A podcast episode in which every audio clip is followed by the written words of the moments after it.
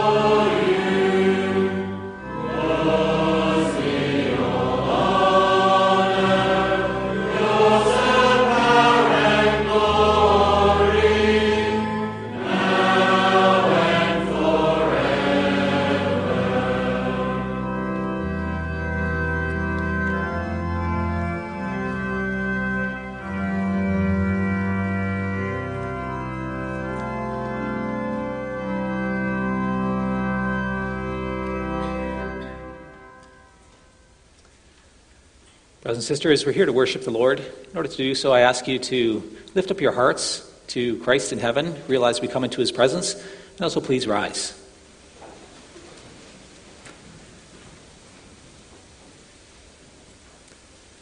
As God's people, we confess that our help is in the name of the Lord who made heaven and earth. Amen. Grace to you and peace from him who is, and who was, and who is to come, and from the seven spirits who are before his throne and from Jesus Christ, who is the faithful witness, the firstborn of the dead, and the ruler of the kings of the earth. Amen. Let's now sing together. We're going to sing from Psalm 113, the verses 1, 2, and 3.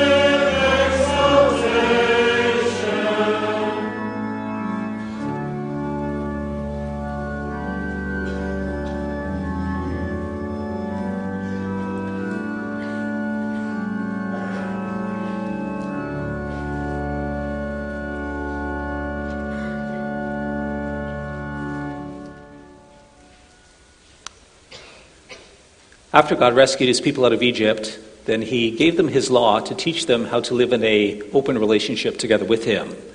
Let's listen to the words of that law as it comes to us this morning in Deuteronomy chapter 5. God said, I am the Lord your God who brought you out of the land of Egypt, out of the house of slavery. You shall have no other gods before me. You shall not make for yourself a carved image, or any likeness of anything that is in heaven above, or that is in the earth beneath, or that is in the water under the earth. You shall not bow down to them or serve them. For I, the Lord your God, am a jealous God, visiting the iniquity of the fathers upon the children to the third and fourth generation of those who hate me, but showing steadfast love to thousands of those who love me and who keep my commandments. You shall not take the name of the Lord your God in vain, for the Lord will not hold him guiltless who takes his name in vain. And remember the Sabbath day to keep it holy. As the Lord your God commanded you, six days you shall labor and do all your work, but the seventh day is a Sabbath to the Lord your God. On it you shall not do any work, you, or your son, or your daughter, or your male servant, or your female servant, or your ox, or your donkey, or any of your livestock, or the sojourner who's within your gates, that your male servant and your female servant may rest as well as you.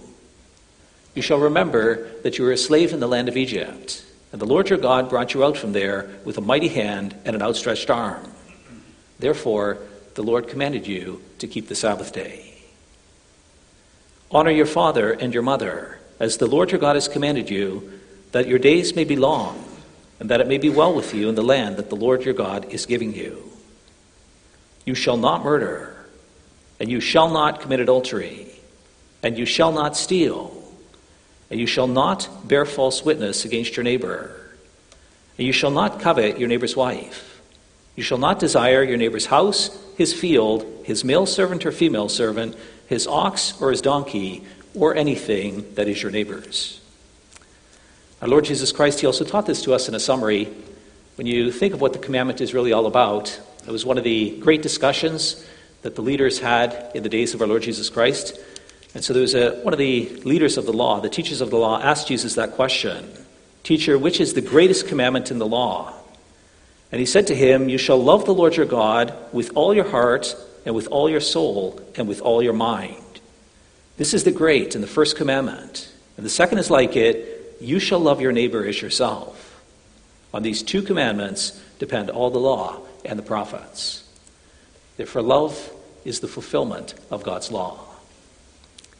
Well, let's now sing together. We're going to sing from Psalm 25. We're going to make confession of our sins and also confess how the Lord is willing to forgive those who do so. Psalm 25, the verses 3, 4, and 5.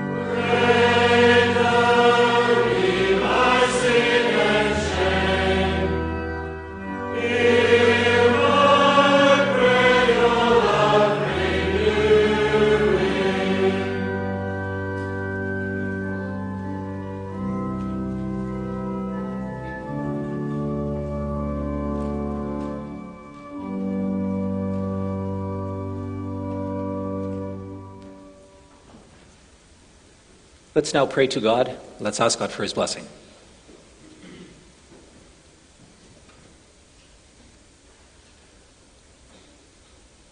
Almighty God and Father in heaven, thank you, Lord, that once again on this Sunday morning you invite us into your presence. Such a beautiful thing that you are our God and that we may be your people and that you wish to have a time of fellowship with us. Father, we understand that when we come into your presence, the first thing that we need to deal with is our sins. You are the holy God. You're set apart from sin. There's no evil in you. You're never tempted by evil and you never commit evil. And it's different for us, Lord. By nature, we, we are sinners. Our nature is, is not to love you, but to love ourselves. And by nature, we don't love the people around us. We often say and do things that are, that are disrespectful and hurtful for others. Father, we confess that, that we've done so again this past week. And we want to acknowledge that. And we want to ask you for your grace. Please forgive us, Lord, for, for living life in our own strength, for not relying upon you not honoring you, not, not serving you. And please forgive us for the times in which we mistreated the people around us. Sometimes we had no intention of understanding them. We didn't really care about who they were and what they thought. We were selfish and self centered. Lord, forgive us for pride. Forgive us for our anger, for our lust, for our greed, for our covetousness. We pray that you would show us mercy and that for Jesus' sake that you wash away all our sins. We're thankful, Lord, that we could just sing from Psalm 25 that all your paths are love and mercy, that they are faithfulness that never ends for all those who keep your covenant and who honor its demands. Lord, we, we want to do that. We want to keep your covenant. We do trust in you. We do understand that, that you are a merciful and a gracious God, and that's what we plead upon. And we also ask that you guide us in the future, that you lead us, that you instruct us in the way that we should go that you show us, the, show us the path of light, and that we may walk in this way. Pray for a blessing in this regard on the preaching this morning. Thankful that we may worship you here, that you, you're willing to tell us about who you are and what you've done for us. But this morning we get to understand your instructions for family relationships, for the relationship between parents and children. I want to pray for your blessing over the preaching, that we may be encouraged through it, that we would be able to accept it, and that we're able to also apply these things to our lives and to live out of the grace that you've extended to us in Christ. Please hear us, we ask, in Jesus' name. Amen.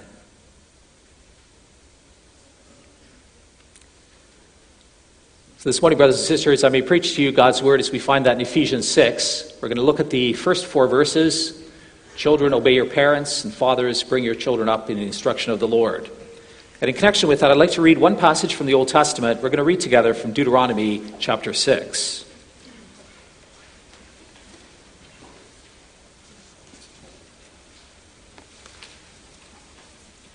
So, Deuteronomy is a sermon given by Moses just before the Israelites crossed the Jordan to take over the land that God had promised to them. It's really in Deuteronomy 6, verse 10, that the Lord spells out the nature of the covenant relationship that he wishes to have together with his people.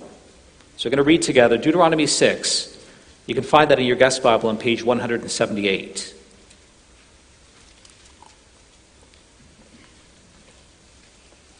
Hear God's word. Now, this is the commandment, the statutes, and the rules that the Lord your God commanded me to teach you, that you may do them in the land to which you are going over to possess it, that you may fear the Lord your God you and your son and your son's son, by keeping all his statutes and his commandments, which I command you all the days of your life, and that your days may be long. Hear therefore, O Israel, and be careful to do them, that it may be well that it may go well with you, and that you may multiply greatly, as the Lord, the God of your fathers, has promised you in a land flowing with milk and honey. Hear, O Israel, the Lord our God the Lord is one. You shall love the Lord your God with all your heart, and with all your soul, and with all your might. And these words that I command you today shall be on your heart.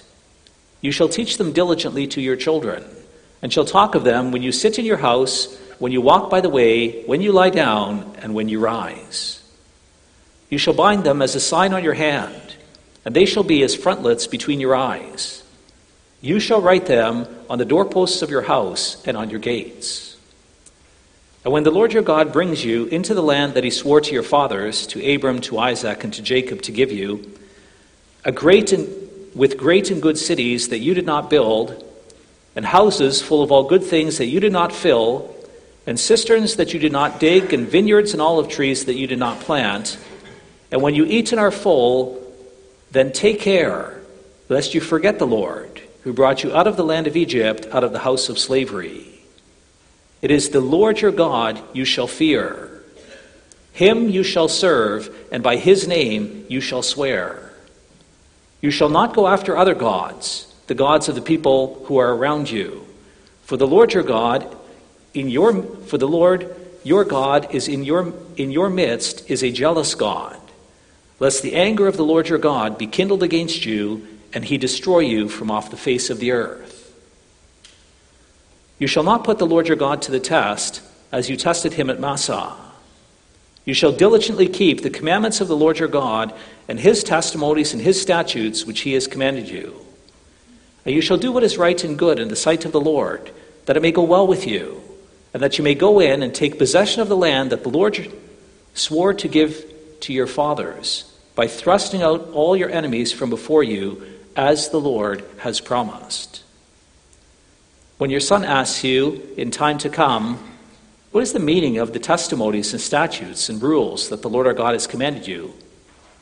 Then you shall say to your son, We were Pharaoh's slaves in Egypt, and the Lord brought us out, from, out of Egypt with a mighty hand. And the Lord showed signs and wonders, great and grievous against Egypt and against Pharaoh and all his household before our eyes. And he brought us out from there, that he might bring us in and give us the land that he swore to give to our fathers.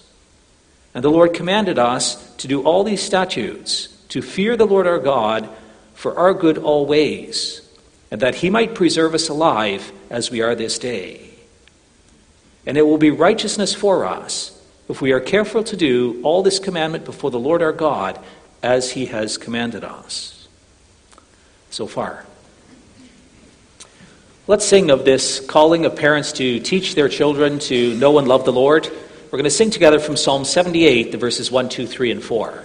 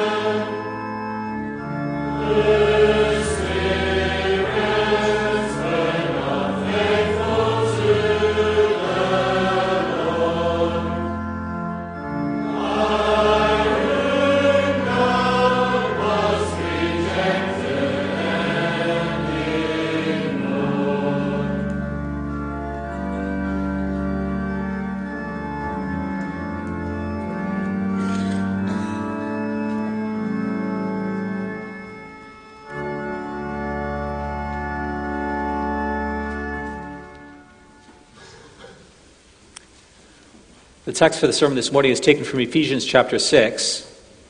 We're going to look at Ephesians 6, the first four verses. You can find that on page 1162 of your, your guest Bible.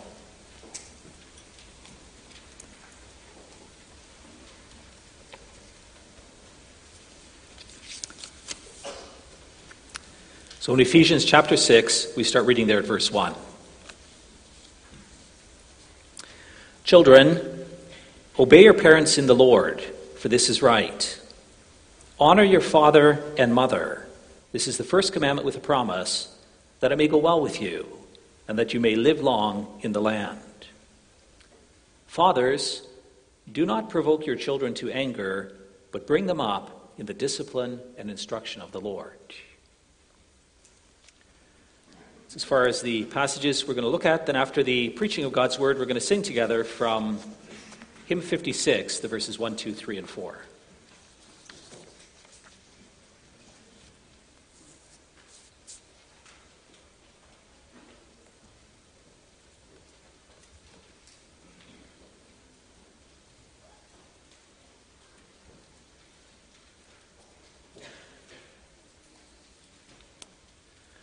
Dear brothers and sisters, congregation loved by the Lord Jesus Christ, if you're married, then one of the greatest gifts that God can give you is the gift of children. The Bible talks about that. Psalm 127, verse 3 Children are a heritage from the Lord.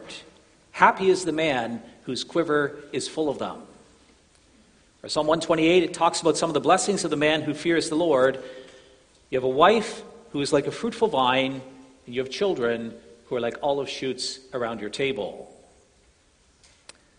Now, we often experience children as a blessing. If you have a baby, there's nothing quite like cuddling your newborn baby. You get a whiff of that new baby smell in the first couple of days, first couple of weeks. And as time progresses, then you get to, to live life with these little ones. You get to learn their characters. You get all those special moments in life where you get to watch them, to explore their world, and to to become independent. You get the first smile, and you get the first steps, and you know they get to taste their first gherkin. Get to experience all these these beautiful things where the children they grow and they develop and they become their own people. And you get to walk alongside of life with them through that. And you get to teach them, and you get to train them, and you get to love them.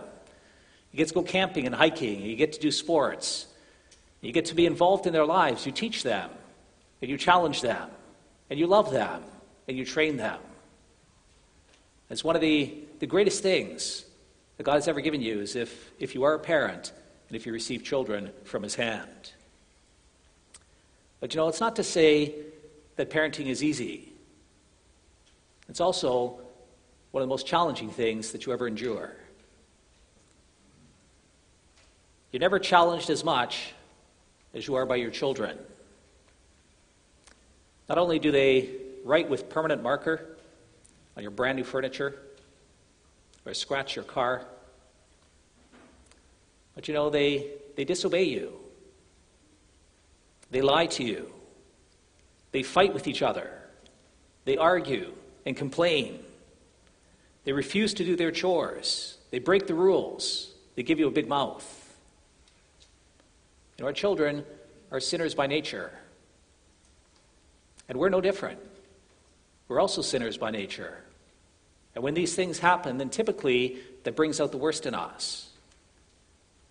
And so it's when you're in this situation, you're with the people who you love the most and who you're closest to, and they sin against you, then the natural reaction is that you also end up sinning against them. It's in these intimate family relationships that our pride and our selfishness and our anger is revealed. You know, that's hard, it's also quite a blessing. Because that's the place where God works on us. He's bringing us to glory. He wants us to know Him, and He wants us to love Him. He wants us to walk closely with Him. And it's when we get to see our sin up close and personal that we get to see how much we need a Savior. And we get to understand how much He's done for us in Christ. And that we get to rely upon Him and seek His help to do the task that He's given us to do. We end up at the foot of the cross. And that is the place of the greatest blessing. And so I preach God's word to you this afternoon, sorry, this morning with this theme God gives a wonderful task to both parents and children.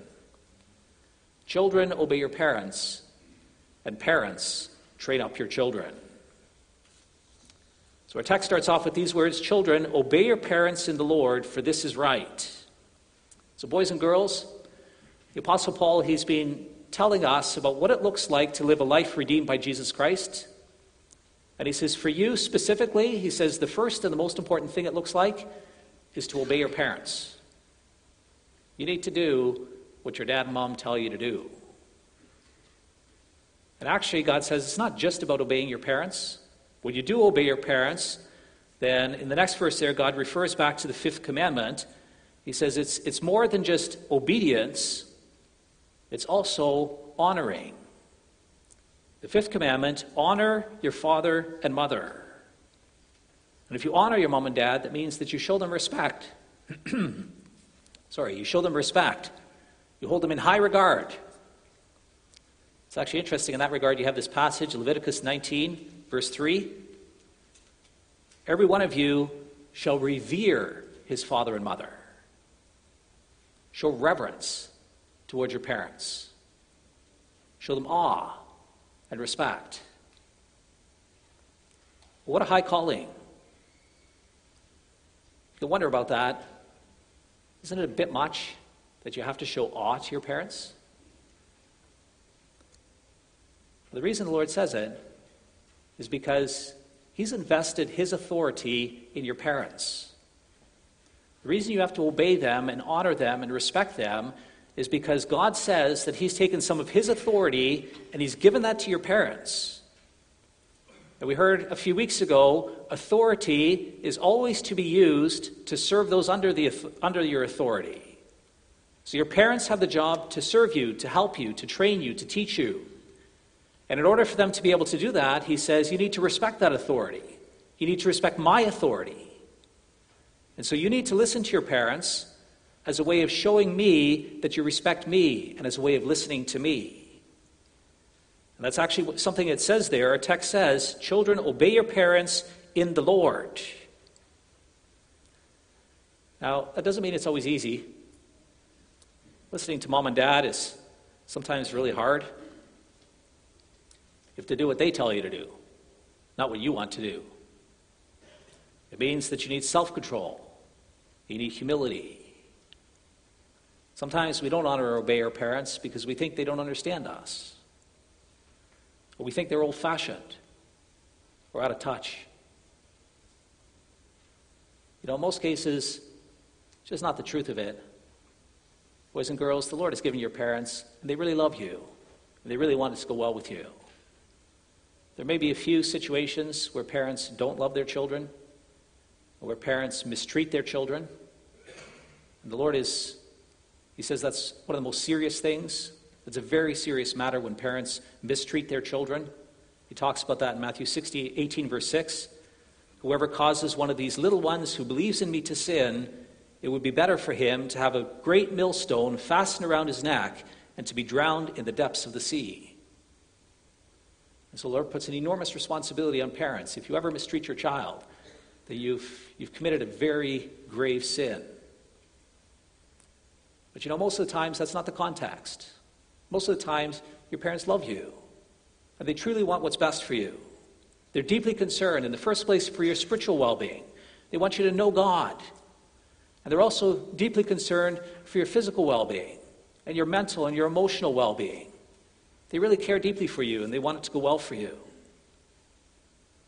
And so, what the Lord is saying here, boys and girls, young people, is that God's saying that if your parents tell you to do something, that you do it. When you're little, this is probably the most important thing that you can learn.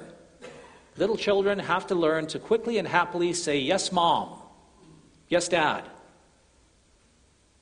You do what they say. No complaining, no arguing, no dragging your feet, no waiting for a long time, no making them get mad at you. Well, that's not honoring. That's not obedience. And young people, your parents tell you you're not allowed to message your friends at night? They say, Yes, mom. They tell you you can't listen to certain music or watch a certain movie. Do you respect that? They tell you, no, we don't want you to have a phone yet. Or no, you're not allowed to take your phone or your computer into your room. No, you can't have a TikTok account. And you, you respect that. You honor that. You listen to what they say. Now, last week we heard that by nature, we tend to put ourselves in the center of our lives. We tend to, to be selfish and to pursue the idols of our hearts. And that's something that starts from the minute we're really young. We know what we want and we want to have what we want. And it's as we grow up that our parents challenge us in these things. And they teach us not to live that way. They teach us not to pursue the idols of our hearts because they want us to know the Lord and to love the Lord and to put Him in the center of life. And so they challenge us and they put boundaries in place and they limit what we can do and where we can go and who we can see. And those things they do because they love us and because they wish us to share together with them in the grace that is in Jesus. And so now God says, as young people, you accept your parents' authority, that you respect them, that you do what they say. You know, young people in that regard, if I can have just one other encouragement for you, it's, it's not only your parents. Your parents, they also invest some of their authority into the teachers. They ask the teachers to teach you on their behalf. And if a parent does that, then, then the teacher has your authority, and then you're also called to respect your teachers and to obey them and to hold them in high regard. And so, if you're disobedient, if you're disrespectful, sometimes you have a teacher, they have a bit of struggle maintaining control of a class, and then sometimes the kids, they just push. And they push and they push and they push. They want to make the teacher really annoyed. And they think that they've done a, a great thing with their friends when they accomplish something like that. Well, that doesn't come from the Spirit of God. That's not godly. That's not pleasing. That's not honoring. That's not obeying. And so if that's you, then the Lord calls you to repent of that. That you hold the teachers in high regard. That you respect them as you would respect the Lord. And you have to understand, young people, it's not just about your parents, it's not just about the teachers, it's also about you. That's what God says here He says you have to obey your parents, for this, for this is right. And then God says this is the first commandment with a promise that it may go well with you, and that you may live long in the land that the Lord your God is giving you. You know, the Bible spells that out in a lot of different places. There's one, one chapter, Proverbs 4, and God talks about a bunch of different things. He says, if you listen to your parents, then you grow in wisdom. Then you will be protected then the years of your life will be many. Then you will accomplish what you set out to do, and you will receive life and health. Well, who doesn't want to be blessed? Who doesn't want things to go well for them? To be blessed in their life, where they're able to accomplish what they set out to do. Well, God says you can do that. But listen to your parents. That's the means, that's how you get there. And on the flip side, the Lord also says that if you don't honor your parents, then you're going to be cursed by God. Proverbs 30, verse 17 The eye that mocks a father and scorns to obey a mother will be picked out by the ravens of the valley and will be eaten by the vultures. God says that his curse is going to rest on those children who disobey their parents. Well, do you understand then, boys and girls, what the Lord asks of you, young people? God loves you, and He wants to bring you into glory. And to that end, he, he sets your parents over you. And he, he tells them that they have to train you, and they have to teach you, they have to bring you up to know and love God. And then the Lord calls you to obey them. If you're in a place where you, where you realize you haven't done that, then you need to ask the Lord for forgiveness. You need to pray to God. You need to tell Him that you've sinned against Him. You need to ask Him to show you His grace and His forgiveness. And if you do that, if you're honest with God, if you tell the Lord about how you've fallen short, and if you ask for grace, and if you're honest with your parents, you tell your parents, you tell them that you're sorry, that you want to be different, then the Lord will show you grace. Then He will forgive you, and He will help you. The Lord Jesus came and He did it. He was obedient to His parents. His mom, he's 12 years old. His mom just really doesn't understand him. His dad doesn't understand him. Son, why did you treat us this way? And he's like, Didn't you know this is where I was supposed to be? And he did. He was subject to his parents, it says. He obeyed them. And he did that for you to cover all your sin and to help you, to enable you to do it, to do it yourself. Well, it's not to say that children are the only ones who need Christ's help. The text continues here. It says, Fathers, do not provoke your children to anger, but bring them up in the discipline and instruction of the Lord. It's interesting here that fathers are mentioned. The part of the context here in the Greek language, in the masculine, it includes and it surrounds the feminine. So when a father is mentioned, it's not just the father, but it also includes the feminine. And that's obvious in the very next line where it talks about obeying your father and mother, or sorry, honoring your father and mother. But it's also interesting that that the father here is mentioned specifically, another part of the reason here is because the father is ultimately responsible. You know, in our context today, mom probably does the lion's share of the work in raising the children, but the father is still responsible. It's interesting in that regard, in the last few hundred years, there's been quite a change in how things have been organized in our families before the Industrial Revolution, then most families worked together.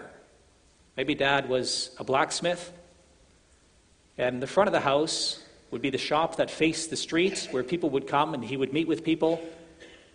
That's where he did his work. And the back of the house is where the family lived. And so dad was, he was always present with the family. Maybe mom helped out at the front. She was at the front counter helping people out on the street. And oftentimes the kids were involved in some way. As, as life progressed, then dad would teach the kids the trade. And so dad was deeply involved in family life, and he was often teaching and training his children about how to live and what the values and priorities are. It's interesting, Nancy Pearcey says, she says that it was really during this time, or this the time prior to the Industrial Revolution, that any books that were written on parenting, they were typically addressed to fathers. They're teaching fathers how to train their children. Well, that means that for us, brothers, we, we're not there most of the time, but we still have a primary responsibility to raise our children. And what does it look like? Well, our Father tells us, He says, Fathers, do not provoke your children to anger, but bring them up in the discipline and instruction of the Lord. So, what does it mean to bring them up in the discipline and instruction of the Lord? Well, if you go back to our text that we read together in Deuteronomy 6, the first line there of Deuteronomy 6, there, there it says that we are to hear and obey the commandments, the statutes, and rules that the Lord has taught us. And then it's in that context that the Lord also continues in the verses 6 and 7. He says, And these words that I command you today shall be on your heart. You shall teach them diligently to your children and shall talk of them when you sit at home, when you walk by the way, when you lie down, and when you rise. And so God's saying here that an important part of bringing up your children is that you talk and you talk and you talk to them. When you sit down, when you rise, when you come and go, when you wake up in the morning, you're sitting at the breakfast table when you're driving your kids to school, when you come home in the, later in the day, when you're doing the dishes at night, when you're driving them to sports, or when you're playing a game with them. God's saying you need to talk to your children. In all the circumstances of life, you need to help them to understand who God is and what it looks like to live in a relationship with God. And then on top of that, there's also this calling to, to discipline them, bring them up in the discipline and instruction of the Lord. Well, part of the reason for that, God's really honest with us. He says that by nature, children are fools. We're all foolish by nature. Proverbs 22:15, folly is bound up in the heart of a child, but a rod of discipline will drive it far from him. Or similarly, Proverbs 23:13, "Do not withhold discipline from a child. If you strike him with the rod, he will not die. If you strike him with the rod, you will save his soul from Sheol." I'd say an essential part of discipline, or say an essential part of bringing up your children, is to also discipline them. Now, as parents, that's hard. First, you have to decide what the rules are and where the boundaries are. You have to figure out how to punish the child and what that really looks like. And nobody likes doing that. Nobody likes inflicting punishment on, on their children, on another person. The Lord knows that, so He reminds us. He says it's for their good. He says, I discipline you for your good. And as, as I discipline you for your good, so you also need to do that for your children. You think of Hebrews 12, of that, that well known passage. Verse 11 there, the Lord says, For the moment, all discipline seems painful rather than pleasant. But later, it yields the peaceful, the peaceful fruit of righteousness to those who have been trained by it. It's always painful when it happens, but it leads to the peaceful fruit of righteousness. There's peace in your child's heart, in the home. And there's righteousness. The children learn to do what's right when you're faithful in teaching, training, and disciplining them. Well, it's not new, brothers and sisters, you all know this. But you know, the real question becomes how do you apply that?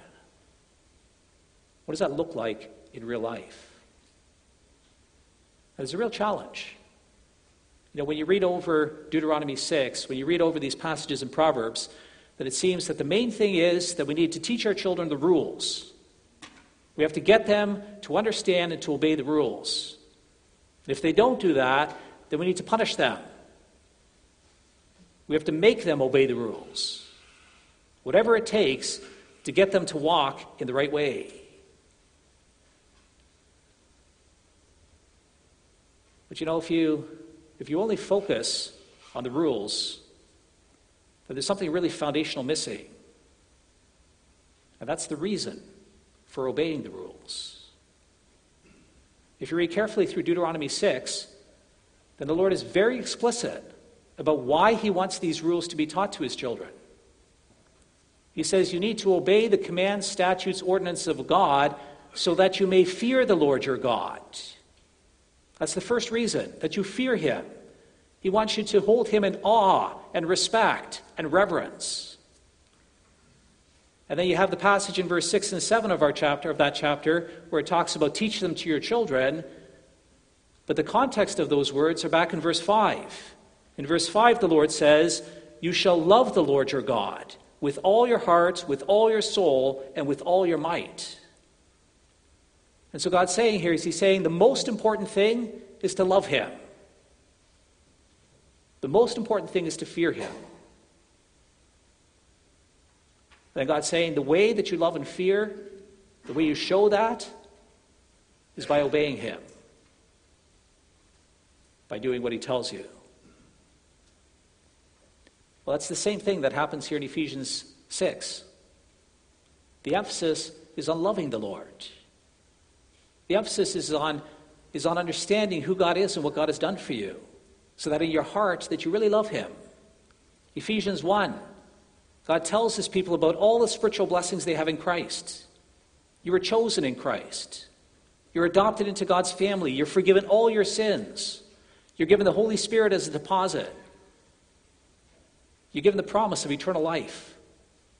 God says, I'll save you from sin and the devil. He says, I'm going to unite you together in one church. I'm going to give you love and unity for each other. And I'm going to do all these things for you because I love you. And now, as I have loved you, I want you to love me. That's actually the calling of, of chapter 5, verse 2. Ephesians 5, verse 2 Therefore, be imitators of God as beloved children, and walk in love as Christ loved us and gave himself up for us as a fragrant offering and sacrifice to God. Well, that's the context for the Lord's discipline, brothers and sisters. He loves us, but He wants it to go well for us. And so the most important thing is the relationship between him and us. He pours out his love on us. He tells us, You're my sons and you're my daughters. I've adopted you into my family and I'm going to care for you. And I will take care of you and I will provide for you. And now I call you at root to respond to that love, to love me as I have loved you. You know, if you put all the, the emphasis on the rules, brothers and sisters, then God, your children, they grow up with this view of God as a strict disciplinarian who's going to get them if they break the rules. Do they fear God? Yeah, they fear Him. They fear Him in the sense of they're afraid of Him. They're afraid of getting caught. They're afraid of getting in trouble. They're afraid of what God will do to them if He catches them out. But that's not who God is. That's not how God relates to His people. That's not God's character. That's not the core of His character. In Exodus 34, Moses, he pleads with God that he can see God, and the Lord reveals himself to Moses. He reveals himself as the Lord, the Lord, a merciful and gracious God, slow to anger, and abounding in steadfast love and faithfulness, keeping steadfast love for thousands, and forgiving iniquity, transgression, and sin. That's the core. He is the Lord who is a God of love and faithfulness who's steadfast, who's true to his people. But it doesn't mean he lets people get away from sin with sin. He continues in that same passage, he continues, he says, He will by no means clear the guilty, but he will hold them accountable. But the, the most important thing we need to communicate to our children is the love and the grace and the faithfulness of their God. Well, how do you do that? One of the ways is by teaching them. You have to tell them the stories of who God is and what God has done. Not just the strict disciplinary stories of how he corrected his people whenever they went wrong, but the gracious stories. That's the whole story that he taught them. He's a father who cares about them and who loves them. This morning we listened to the law. Well, the law is prefaced by the grace. I'm the Lord your God who brought you out of the land of Egypt, out of the house of slavery. I show grace to you. And since I've shown that grace to you, now I call you to love me. And I call you to do that by obeying these commandments and walking my ways. This is also what, what the Lord teaches parents here in Deuteronomy 6. He says there's going to come a time where your children ask you why. Why do we have to do all the rules? And typically that happens first when they're two years old. They ask why. Why? Why, Dad? Why? Why, Mom? Why this? There's no end to why. It's a beautiful thing. It comes back later on when they're 15, 16, 17, 18, 19, 20 years old. They're becoming more independent. They're leaving their parents, their parents' homes. And then they often challenge you and they ask you why. Well, the Lord addresses that here in this chapter. In Deuteronomy 6, verse 20, the Lord teaches us how to instruct our children to really know God. God says there that there's going to be this time where your child asks you why, and then the answer that God gives is not because I told you so. It's not because you have to do this or otherwise I'm going to punish you. Why do I have to obey all these commands and laws? He says, It's because I'm your father, and because I loved you, and because I care deeply for you, and because I want relationship with you. That's what it says. If you, maybe we should read it together for a minute. If you go back to Deuteronomy 6, we're going to read the verses 20 to the end of the chapter there.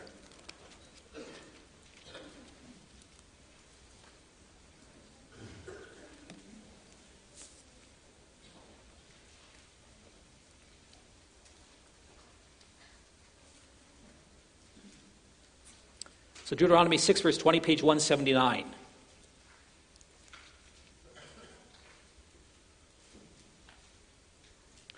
There it says, When your son asks you in time to come, What is the meaning of the testimonies and the statutes and the rules that the Lord our God has commanded you? Then you shall say to your son, We were Pharaoh's slaves in Egypt, and the Lord brought us out of Egypt with a mighty hand.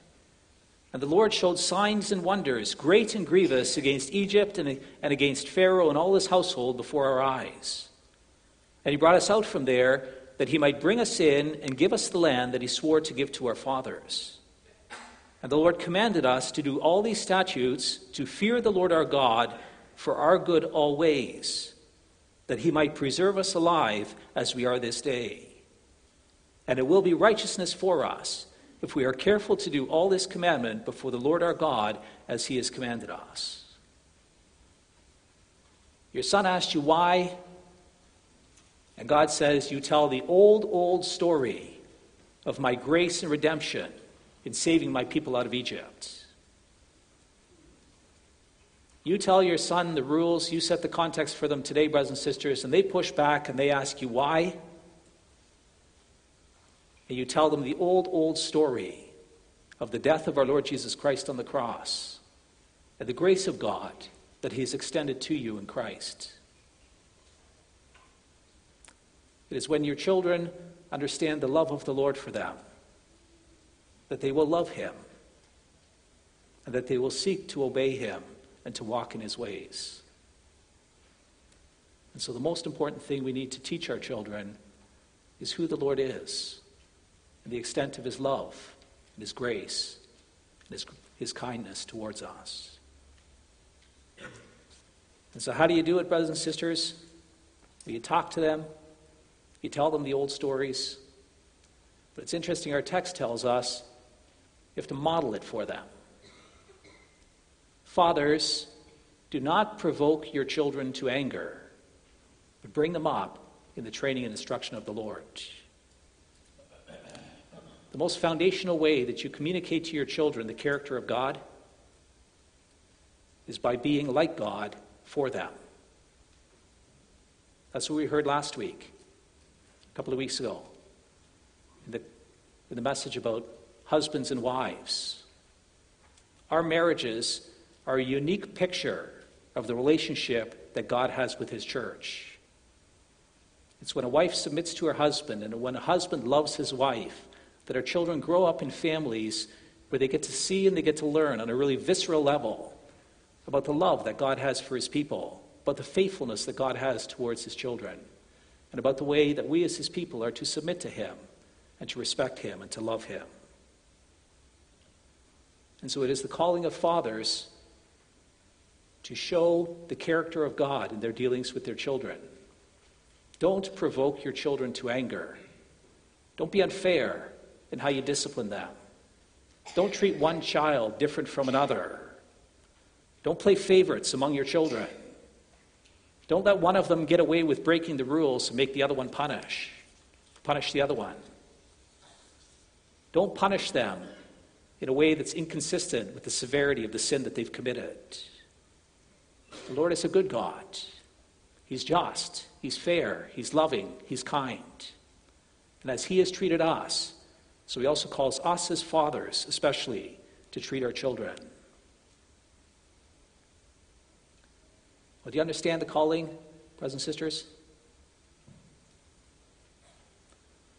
Our Father wishes us to teach our children to love Him, to obey Him, to walk in His ways. The challenge is that by nature we focus on the externals, we focus on the rules. Real life is lived in the externals. It's all the externals of life. But it's when our children, when they, they fail their test, the focus is not necessarily on the test, but it's on the heart that was behind that. You know, when they drink the last milk in the fridge and they get mad at each other, then the real issue is the heart. What's, what's going on in their heart? When they beat up their brother, then what's going on in their hearts? The Lord calls us to help our children in their heart, to reflect their heart, to understand what's going on in their heart, and to show them who He is, and what He has done, and what He calls them to do, and how to live with them. If we focus only on the rules, that we don't get to the heart, that we're not able to teach our children from the heart to know and to love God. You know, you can have obedience for the Lord without love, but you can't have love without obedience. And so our calling is to, to teach and to emulate the love of God for our children, that they may love Him. And then their service and their obedience will follow after that. When you think about it, brothers and sisters, and it's pretty humbling. We try. It's who we want to be. It's what we want to do. We try to address their hearts. We try to help them to walk with God and to flee from sin. We love them dearly. We talk to them a lot. We pray for them often. We discipline them as necessary. At the same time, we fail. We fail in so many ways. We fail to, to model God for them. We fail to show them the patience and the grace that God has shown us. How often don't we yell at our children or get annoyed with them? How often don't we discipline them in anger? And how often aren't we proud and selfish in our own hearts? That leads to conflict with our children. But we need a Savior. We have a God who's loved us and who's shown grace to us. And we need Him to help us to live out of that. The greatest thing in the world is, is to humble yourself before the Lord, is to confess your sins in parenting, to ask God to recreate you, to make you into a new person. And then, humbly as a family, as parents and as children, then, then you go to the throne of grace. You ask God for His help. And you trust Him to do it for you, that He recreates you into His image and that you live the kind of lifestyle that He has intended. That your home is a place of love and faithfulness, a place of peace and harmony, a place where God is central, where you humble yourself before the Lord and rely upon His Spirit. Amen.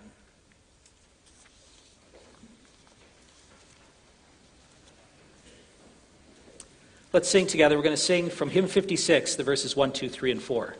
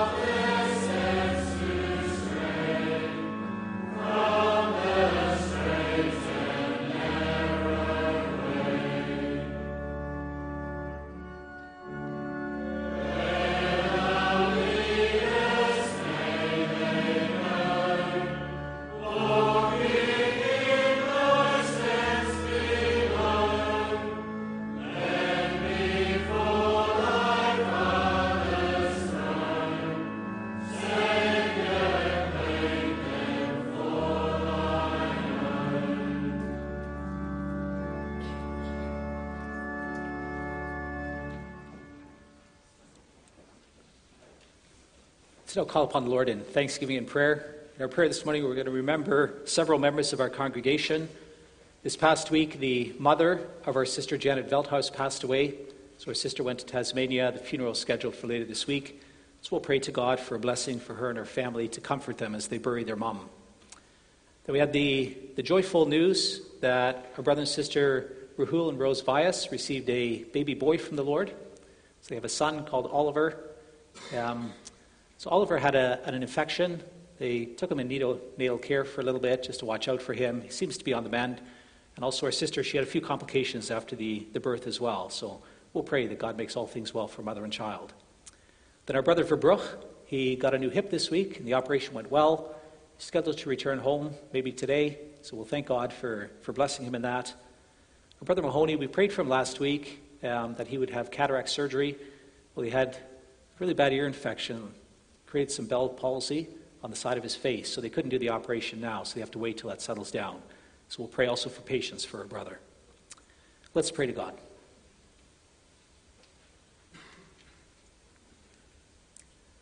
Mighty God and Father in heaven, we humble ourselves before you because we are sinners. You are the great and awesome God. You're God who, whose heart is filled with love, with faithfulness, with kindness.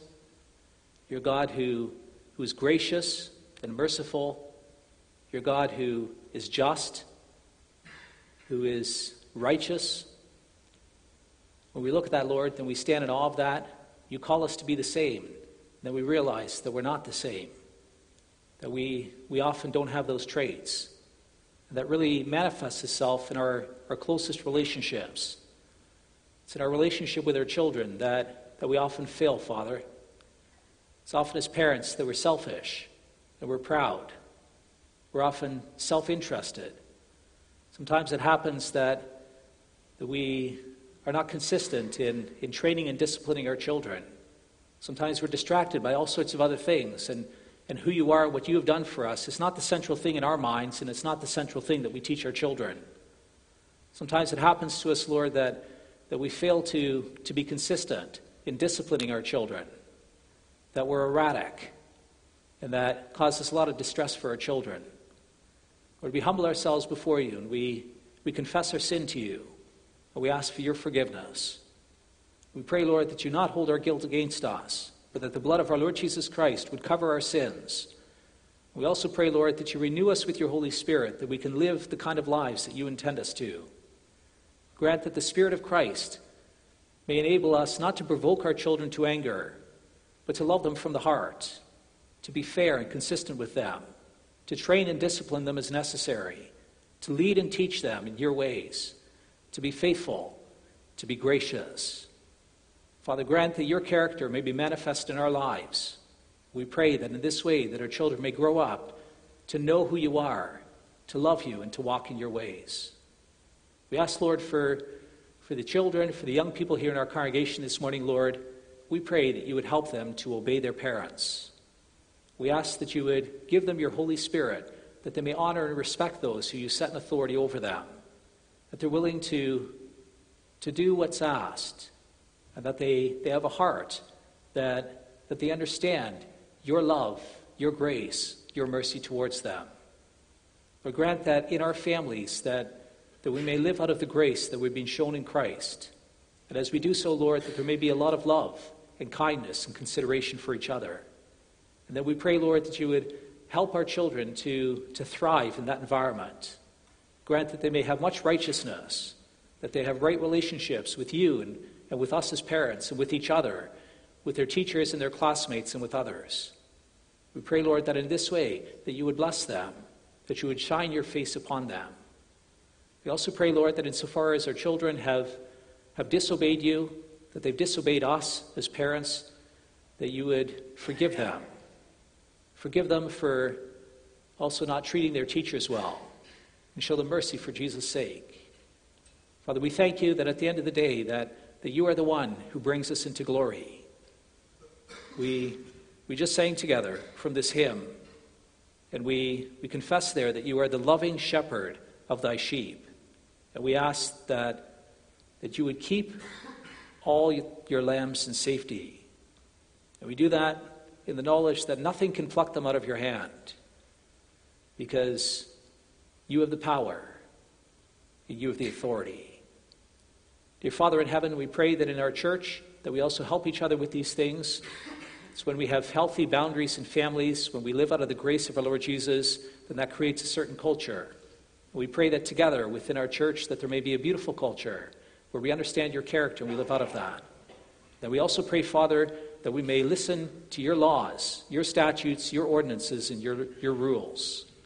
Grant that we may obey them as a profound way of showing our love and gratitude to you. Grant, Lord, that we may love your laws, that we understand that as we walk in your ways, that we, that we are recreated into your character.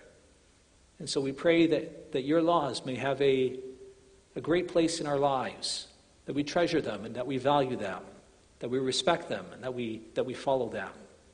Help us to instill this in our children as well, so that they too may, may share in your grace. Father, we stand here with empty hands. We need your help, especially in the most intimate relationships that we have. We thank you for your mercy, and we look forward to your blessing for Jesus' sake. Pray now, Father, also for the other members of our church who need you in special ways. Pray for our sister Veldhuis. I want to ask that you would comfort her and her family, Lord, as they, they grieve the passing away of her mother. Please be near to them as they also need to bury her body. Grant that they may believe the promises of the resurrection, that they may set their eyes on the future, that they may also encourage and build each other up during this time.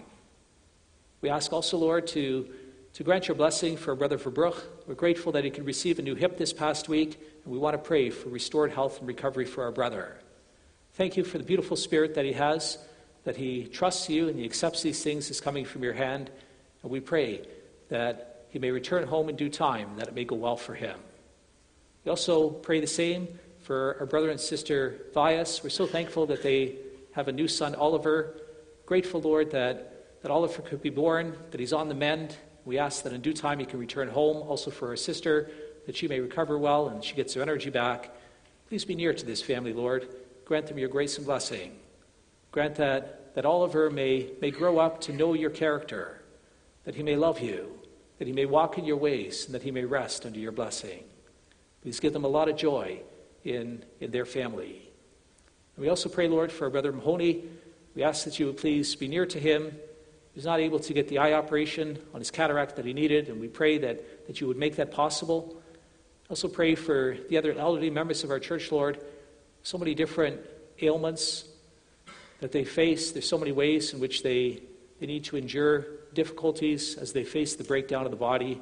Please be a father to them and help them. There are a number of others, Lord, who are under doctor's care in our congregation. We ask that you please bless the work of the doctors, pray for healing. We pray that you would sustain us during these, during these times. We also pray, Lord, that you would please help those who struggle mentally and emotionally within our congregation. We, we know that there are some people who, who've experienced difficulties in their families, in their, in their youth, and that's caused an enormous amount of distress in their lives. Please grant the peace of our Lord Jesus Christ. Please surround them with a sense of your love and care.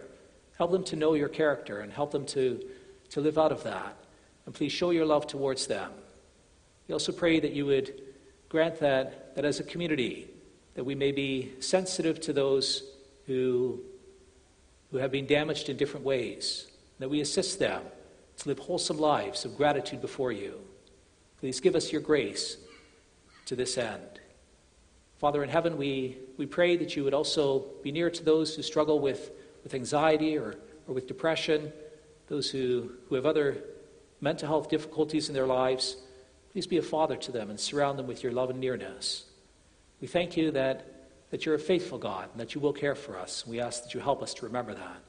Bless our conversations together today, Lord. Grant that we can come together here this afternoon again, that we can be built up through the preaching of the gospel. Please hear us, we pray, in the forgiveness of our sins for Jesus' sake. Amen.